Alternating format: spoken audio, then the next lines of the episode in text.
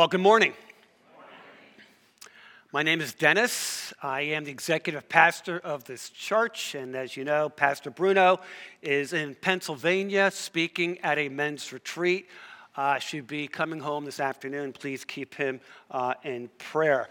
And he's asked me to um, fill in for him this Sunday and also to continue uh, in his series, Worship, Holy Ambition. So I'm going to start this message with a question. Don't answer it out loud, but think about it for a moment. Why are you, why are you here? Why are you in this service this morning? I mean, why did you get up early on a rainy Sunday morning, maybe the only day of the week you can sleep in, get dressed, and come to church? Perhaps you're here out of habit. You've been coming here for years, it's just something you've always done. Maybe you're here because you feel pressured to be here. I hope not. You know, Pastor Tony Evans once said that he had a drug problem. He was drugged to church every Sunday morning and drugged to church every Sunday evening. And I pray that you do not have that type of drug problem. Well, I pray you have no drug problems, all right? But maybe your spouse or your a parent has compelled you to come to church either by force, guilt, or threat. Or maybe you're here because you just love the fellowship. I mean, this is your church. You come here every Sunday. Uh, you're with the people. You love the people. It's, it's your way of just connecting with the folks here at Grace. Or maybe you're here because you're hurting. It's been a rough week. Things have not gone well, either at home or at work, and you're here just looking for maybe a word of hope. Regardless, I'm glad you're here. I am absolutely thrilled and happy that you are here. And let me say this church should be a part of your weekly routine. So I am glad that you are here. And I applaud parents who bring their children to church. I, I, I those who are looking for fellowship, I, I hope you find rich fellowship. Because you know what? We need to love one another. As people, we need to love each other. And let me tell you something.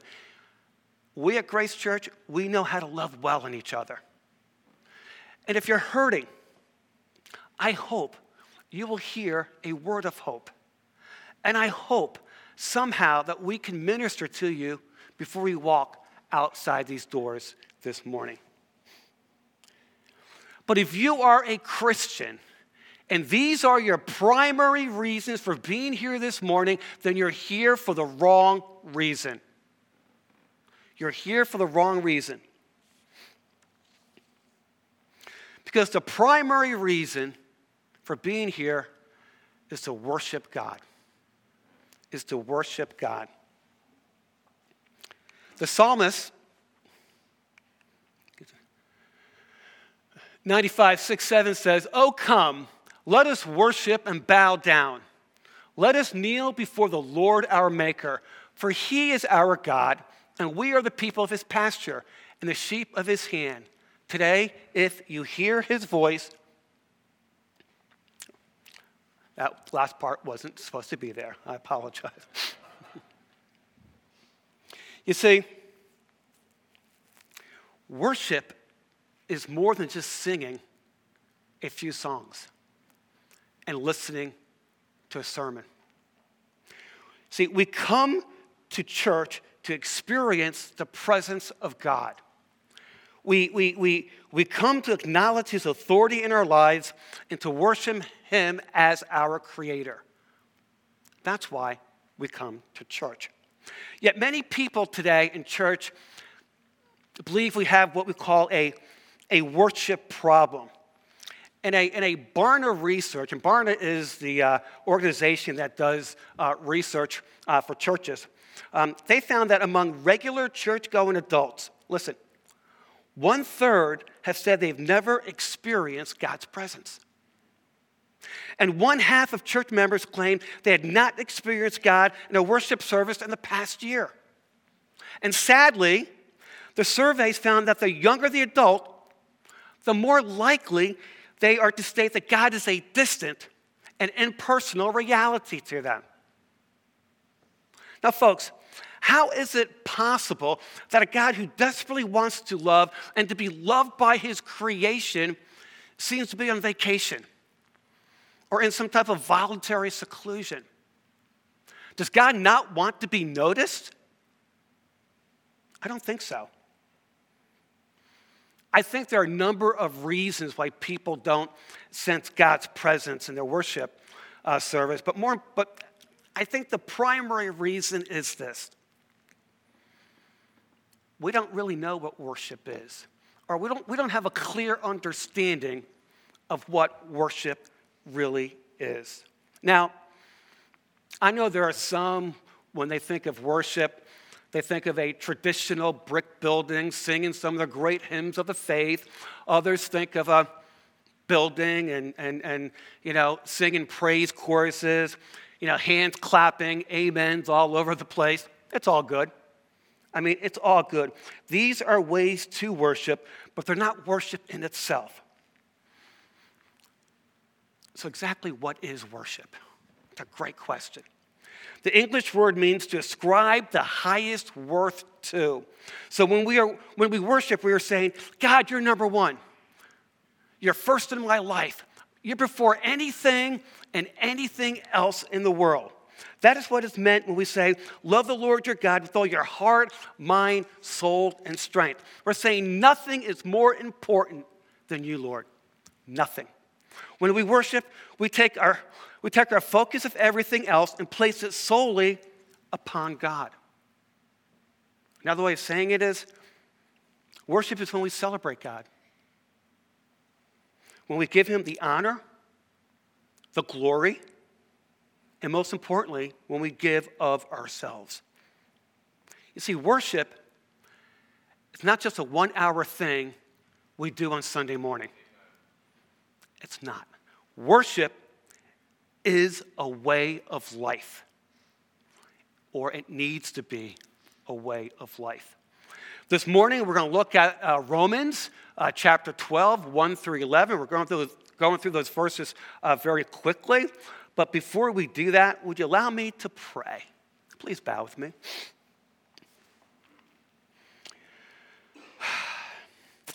It's not easy, Lord. It's not easy to speak to so many and yet speak to each the word most needed.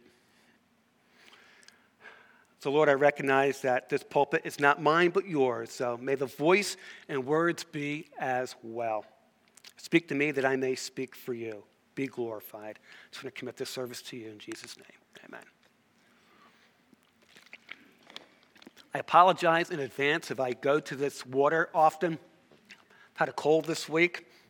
My voice is a little dry, throat's a little dry. So we're going to be looking at uh, Romans chapter 12, verses 1 through 11. It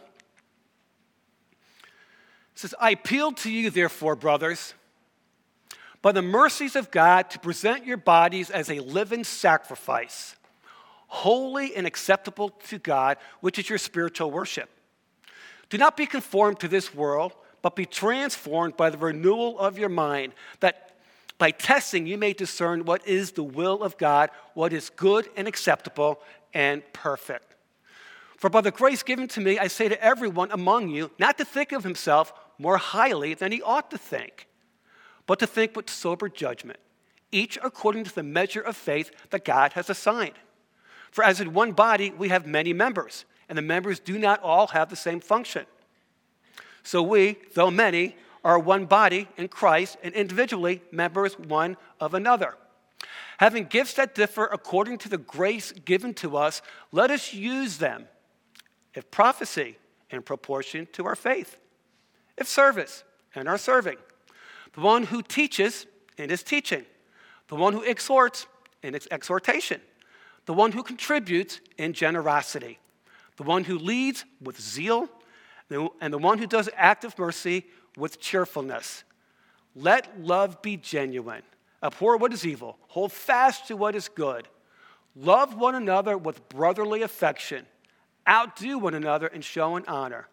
Do not be slothful in zeal, but fervent in spirit. Serve the Lord.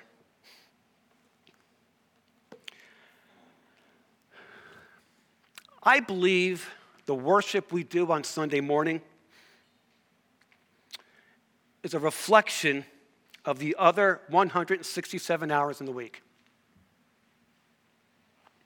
We must understand that worship has to be a way of life. And the worship service has to be a reflection of what we've done during the past week. But I think, in a way, over the years, Christians have corrupted the understanding of worship. Again, we've kind of relegated it to an hour on Sunday or hour and 15 minutes on, on Sunday morning. We tend to think that Christian worship involves singing hymns and songs, reading scripture, listening to a sermon, giving an offering, and celebrating the bread and cup. All good things, all things I enjoy. But this wasn't the original understanding of worship. For the, the Jews and the early Christians, worship Worship was what they did in their daily lives. Their work was an expression of worship, as was their family roles, their leisure activities, if they had any, their service to others, and their actions in the community. People worshiped six days a week, and they rested on the seventh. Celebrating the fact that, you know, God could take care of them they rested for a day. God had that ability. By the way, notice that the Apostle Paul does not encourage his readers to attend worship services more often or, or give more financial support or serve on a committee or pray and study the Bible for a longer period of the day. No, Paul is calling his readers, listen, to respond to God's love and grace by their daily words and their daily actions. Work is transformed from a way to make money to a way to serve God. And when we serve God, we ultimately serve our community. Relationships are opportunities to celebrate God's love and grace together and to encourage each other in the faith. And serving is a way to share the blessings God has poured into our lives. And when we allow our lives to be lifted out of the mundane, we become living sacrifices. Romans 12:1. We become living sacrifices. See, Paul's words go far beyond the common understanding of what it means to be a Christian.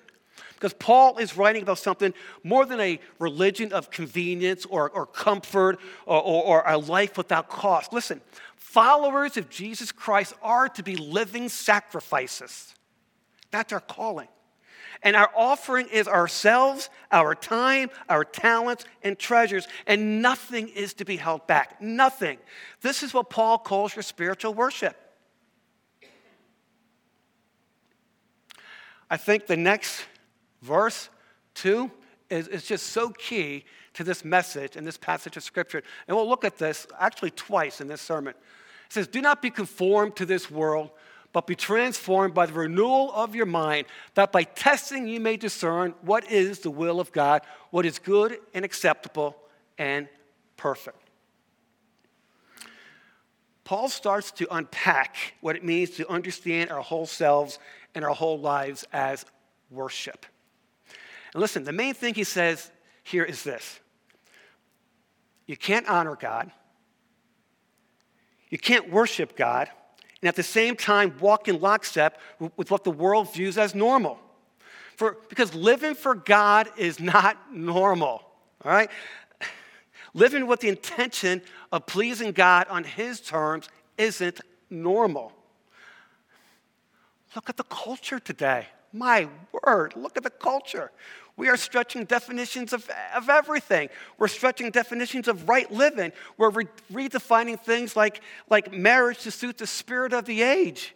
We're compromising God's standards of holiness. And sadly, that has become normal.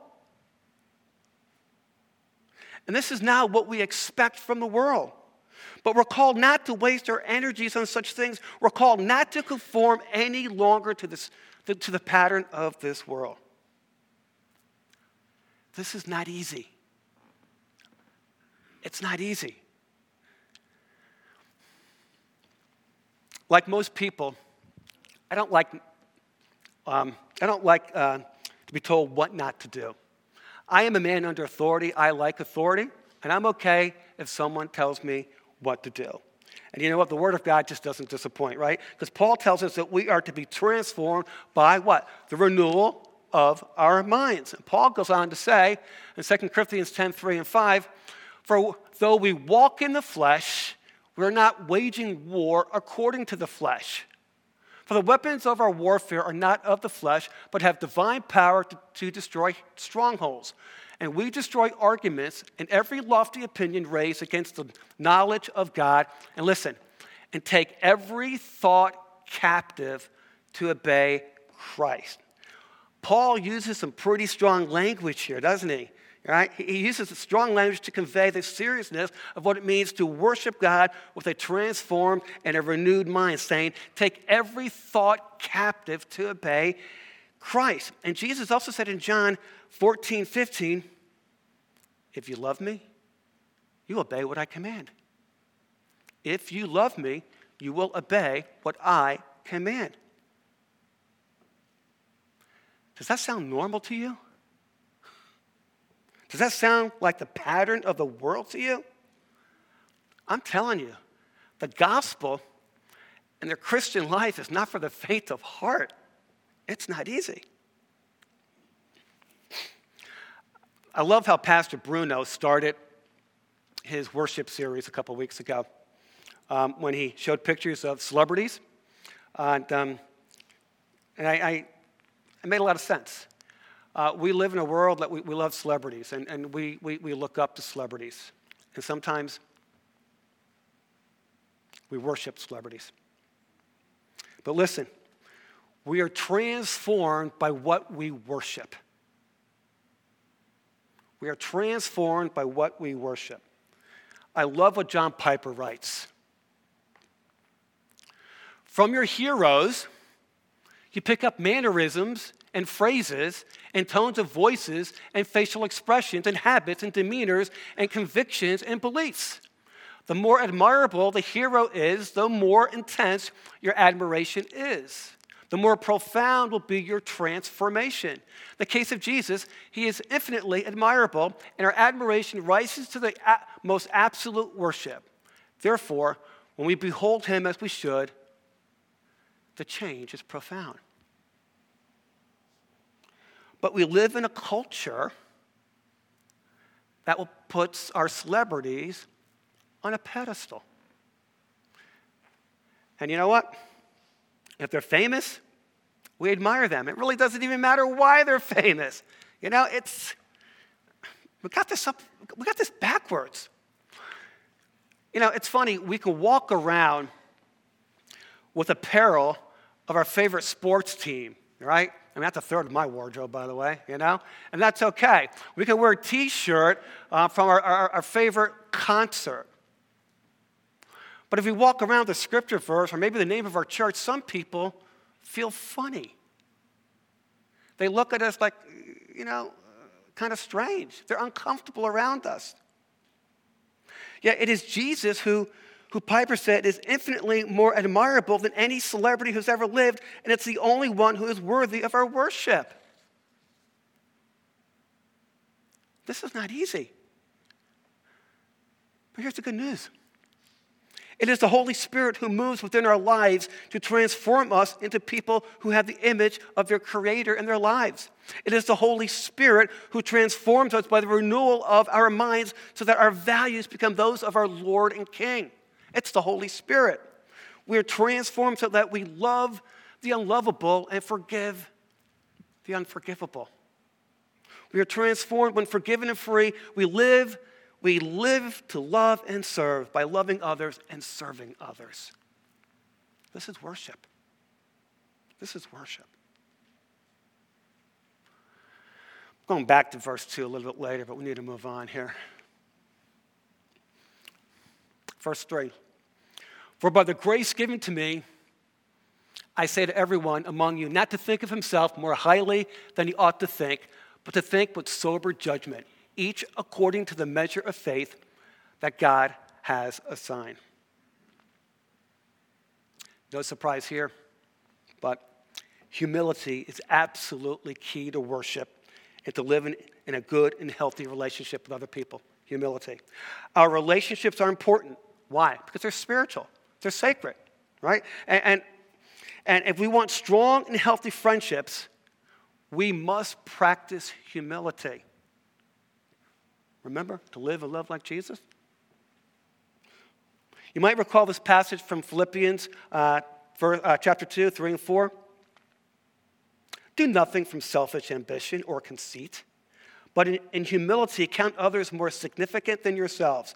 Let each of you look not only to his own interests, but also to the interests of others. Because we must work and live together because we are one in Christ. It starts with humility. Didn't Christ demonstrate that perfectly?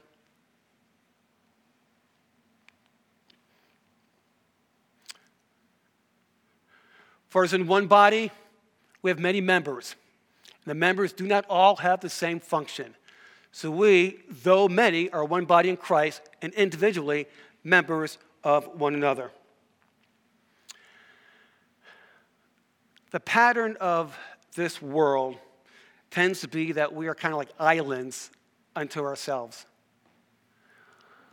Very much so in the United States, I believe, because there's always been a certain pride in this country and fierce individualism. But God wants us to be connected. And as Christians, we are connected in the most profoundly spiritual way imaginable. We're connected in Christ. We are connected in Christ. You see, we must be, listen, willing to be connected to one another. We must be willing to be friends. We must take initiative to make connections. Yes, as a church, we're responsible, which is why, as a pastoral team, we are really going to enhance the small group slash life group ministry, because that's where the one another's really occur. That's where people get connected. But we also, you also need to take initiative to make that happen. Because you know what? When we connect, we have unity. When we connect, we have unity. And by the way, God's call to each other is a call to unity. Our unity in Christ is the kingdom life that reflects God's own nature as Trinity. Look, Jesus said in John 17, 22, the glory that you have given me, I have given to them, that they may be one, even as we are one. We're called to love. We're called to share. We are called to be God's community. One of the neatest things for me about being in God's community, and you know me pretty well, I, I am a big life group guy. Um, I've been in small groups slash life groups for 25 years. I, the one another's really occur in life groups. I mean, if you really want to get to know uh, people, you need to be in a small group, and we are really going to enhance uh, this ministry here. Um, but one of the neat things about being in a small group different gifts are there. We all have different gifts.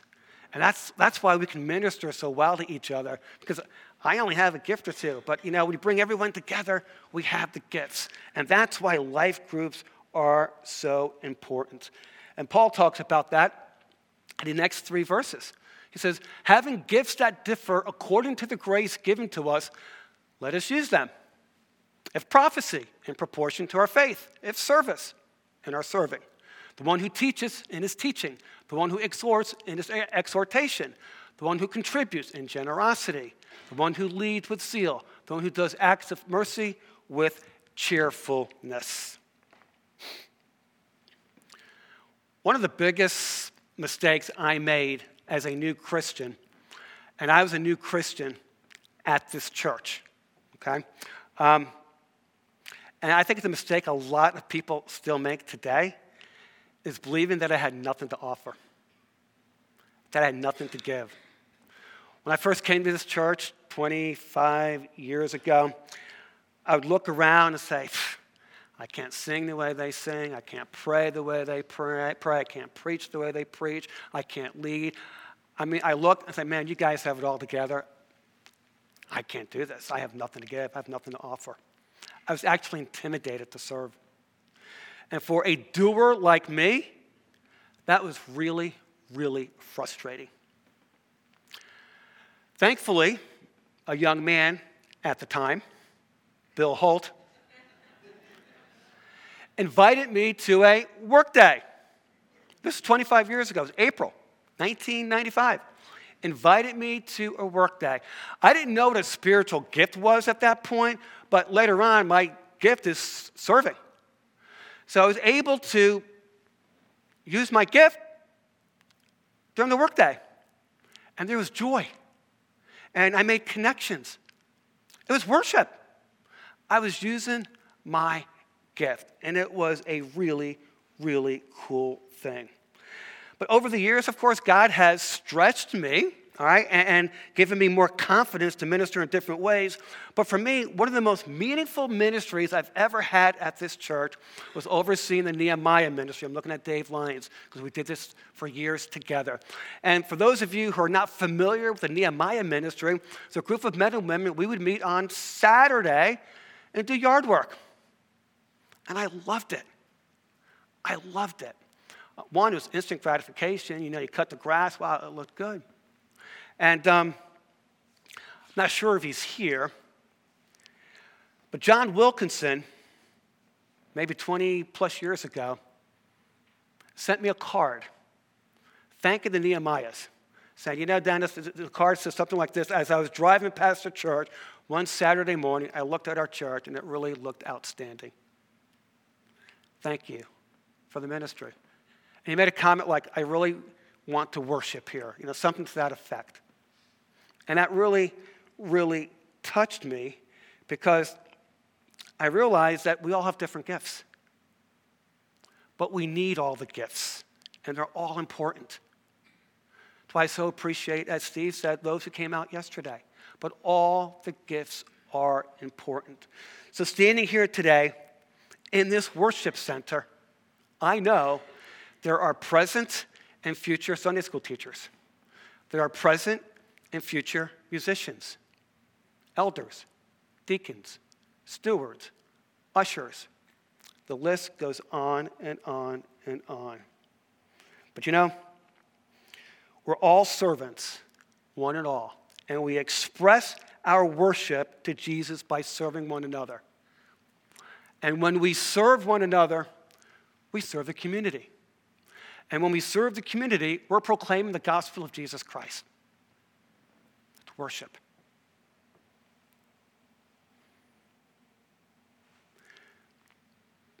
But if this resonates with you, let go the lie that you have nothing to give. Let go the lie that you have nothing to offer. That is a lie. Embrace the truth that you are made and redeemed in part to serve, to give yourself to the body of Christ and to the mission of the church, which is what? Which is to reach a needy world with the love of God and proclaim the gospel of Jesus Christ. Let go of that lie. We need you. And when you use your gifts, it's worship. Nine says, let, your, let love be genuine. Abhor what is evil. Hold fast to what is good. Love one another with a brotherly affection. Outdo one another and showing honor.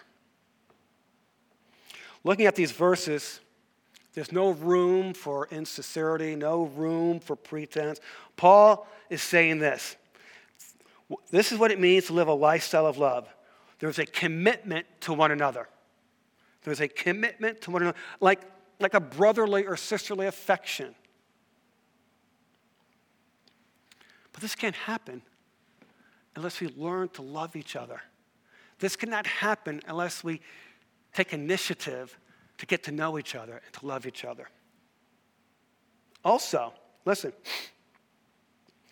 worshiping God entails embracing what He loves and turning from what he hates. Therefore, we do good and not evil, and we do not call what God calls evil good. Did you get that? Right? We must be bold in the face of worldly norms to stand for biblical truths. We need to stand firm, folks. But there's another but here. We do this in sincere love. We do this in sincere love to stand for biblical values, but we do this because there are people who think differently than us. But we do it in love. Always do it in love. We are always to love, even when some folks appear to be unlovable. And quite often, when we hear opposing views to our faith, it's easy to get angry. But you know what? We need to share in love. Truth, stand firm, but we share in love. One of the reasons, me, this is just me, I don't debate on Facebook or social media. I get angry when I read some of this stuff, and I just want to say, I'm going to give it to them. But once you put something out there, it's there. I want to reach people for Christ. I do not want to put a wedge between me and those people. Finally, do not be slothful in zeal, but fervent in spirit. Serve the Lord. I actually like the NIV translation better. It says, never be lacking in zeal. Or I prefer, never be lacking in passion. I just love the word passion. Like, I think passion is a necessary ingredient for worship. I think, I think passion is a necessary ingredient for life. My dear brother, my mentor, Dr. Jerry Small, has given me a lot of great counsel and advice over the years. I think it was my third month on staff, and he, we were just talking, and he says, Dennis, I always prayed for passion in everything that I did.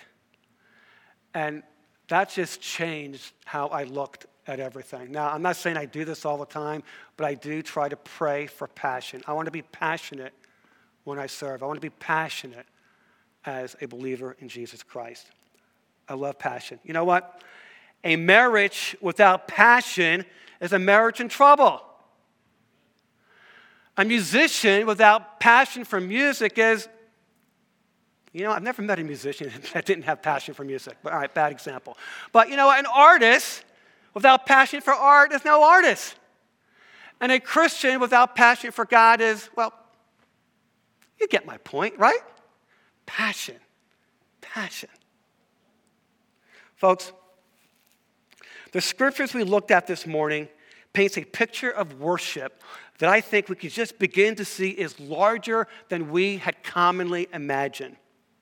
But please, I want you to understand this. We are not off base when we think that what we do on Sunday morning is worship. This is worship. It is worship. However, we are off base if we think that what we do on Sunday is near enough worship or that it's the only time during the week we should worship. We're off base if we think that way. Look, I love what we do on Sunday morning.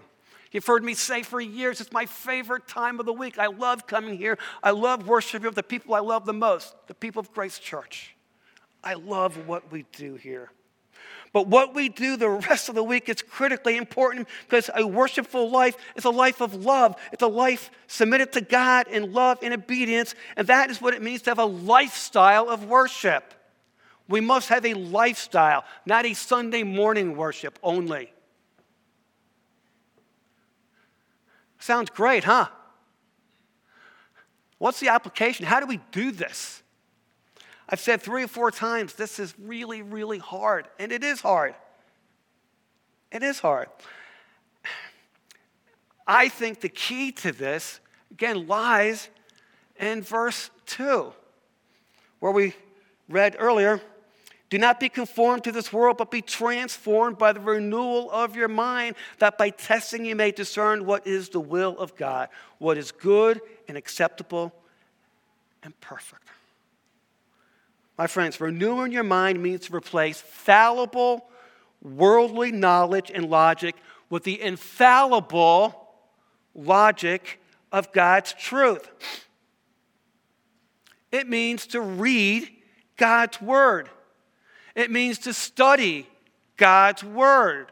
It means to meditate on God's word, even memorize God's word. All right? We must get back to the fountain of living waters and drink from it. We have to. If you go a few days without eating, you're going to be hungry and grouchy. If you go a few days without feasting on the Word of God, well, your worship is going to suffer. It just is. It has to. Did you know that six times in the Gospel of Matthew, Jesus said, Have you not read? Have you not read? Have you not read? We need to understand and read the Bible. We cannot accomplish the things outlined in these 11 verses if we've not renewed our minds through the reading and meditating of His Word. And I'm just going to say this, and please do not be offended. But if Sunday morning is the first time that you've opened your Bibles this week, and I'm glad that you're here and I'm glad that you have, but if this is the first time you've opened your Bible, then you know what? Your worship may be suffering. It may be suffering.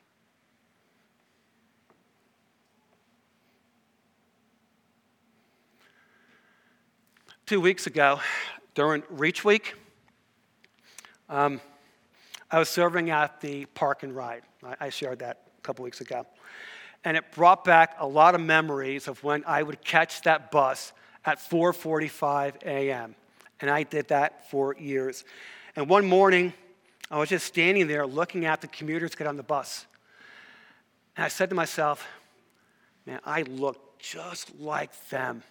Zombies zombies. They were tired. I mean, they were just staring aimlessly out into space. Okay? Um, I realized I lived that life. And I realized how hectic their lives are. And I realize how hectic your lives are because I lived that life for years. I would work 10 and a half hour days and commute three hours. And many of you are doing the same things. Plus, we have family, we have to take care of our house, our yard. If kids, there's soccer practice, baseball practice, dance recitals, this thing called ministry. How do you have a quiet time when life is so hectic? When I was working downtown, God impressed upon me something that was um, life changing for me. You see, I would get on the bus every single morning with my gym bag in my right hand and my Bible in my left. And I had every intention of reading the Bible as we drove into work. I had like an hour and a half to drive in. Great time to read the Bible, right? Before the bus got out of the commuter lot, I was sound asleep pretty much every single morning. It's all right, I'll read on the way home. Well, if you've ever taken a commuter bus, it is just too loud on the way home. Everyone's wide awake. I couldn't concentrate. But, but let me tell you what I did. I never, well, very rarely did I ever not work out during lunch. I made running a priority. And God just convicted me. He said, You know what, Dennis? We all do what's important to us. And Dennis, you're making running more important than me. Well, I got it. But what do you do? I'm just tired in the morning. I really thought, you know, reading in the morning would be the right way to do it. I had to stop, pray. I just looked at my schedule. Just use a little common sense. Well, I would get to my office at 5:55 a.m., but my workday wouldn't start until 6:30. I had 35 minutes every morning to read and to pray. By that time, I've woken up twice. You know, I've walked to my office. I was wide awake. It was good, but I had to plan it. I had to plan it. Okay, it, it, because how can how can my body or our bodies be living sacrifices, folks, holy and pleasing to God if we're not renewing our minds on the things of God daily? God just made that perfectly clear to me. And I realized that worship must be a lifestyle, it needs to be second nature. We shouldn't wake up in the morning and decide whether or not we're going to read the Bible. We shouldn't wake up in the morning and decide whether or not we're going to love Jesus today. It needs to be second nature. So, what's the answer? I mean, we walk out of here saying, Yeah, Dennis, I get it. You're right. Tomorrow I'm going to start reading. If you don't plan for it, it's not going to happen. It just isn't. All right? For most of us, it just isn't. So I'm going to close with this. For those of you who are struggling with a consistent quiet time, I would like to challenge you for the next 30 days to read slash pray for 15 minutes a day. For those of you who have a consistent quiet time, would you take the next 30 days and pray for those who don't? Seriously. But listen, you need to go home and you need to figure out how you're going to do this. You need to look at your schedule, maybe put it in your day timer or your calendar or your phone. Husbands, you may have to watch the children so your wife can have 15 minutes and vice versa. Something's going to have to change because you need to find 15 minutes. And you know what? You can find 15 minutes. You can if you work hard. Hey, we all do what's important to us, right? That may mean 15 minutes less sleeping or, or not watching a show. I, I don't know. But would you take that challenge? And if you take the challenge, would you just kind of email me or text me? I just want to know so I can pray for you. But I'd love to hear from you in 30 days to see how that has transformed you. Because I believe it will. I believe it would not only transform you, it'll transform our worship here. I think it will. I think it'll be amazing. It's hard, it can be done. One more warning watch out, because it's going to be a good thing. Let's pray.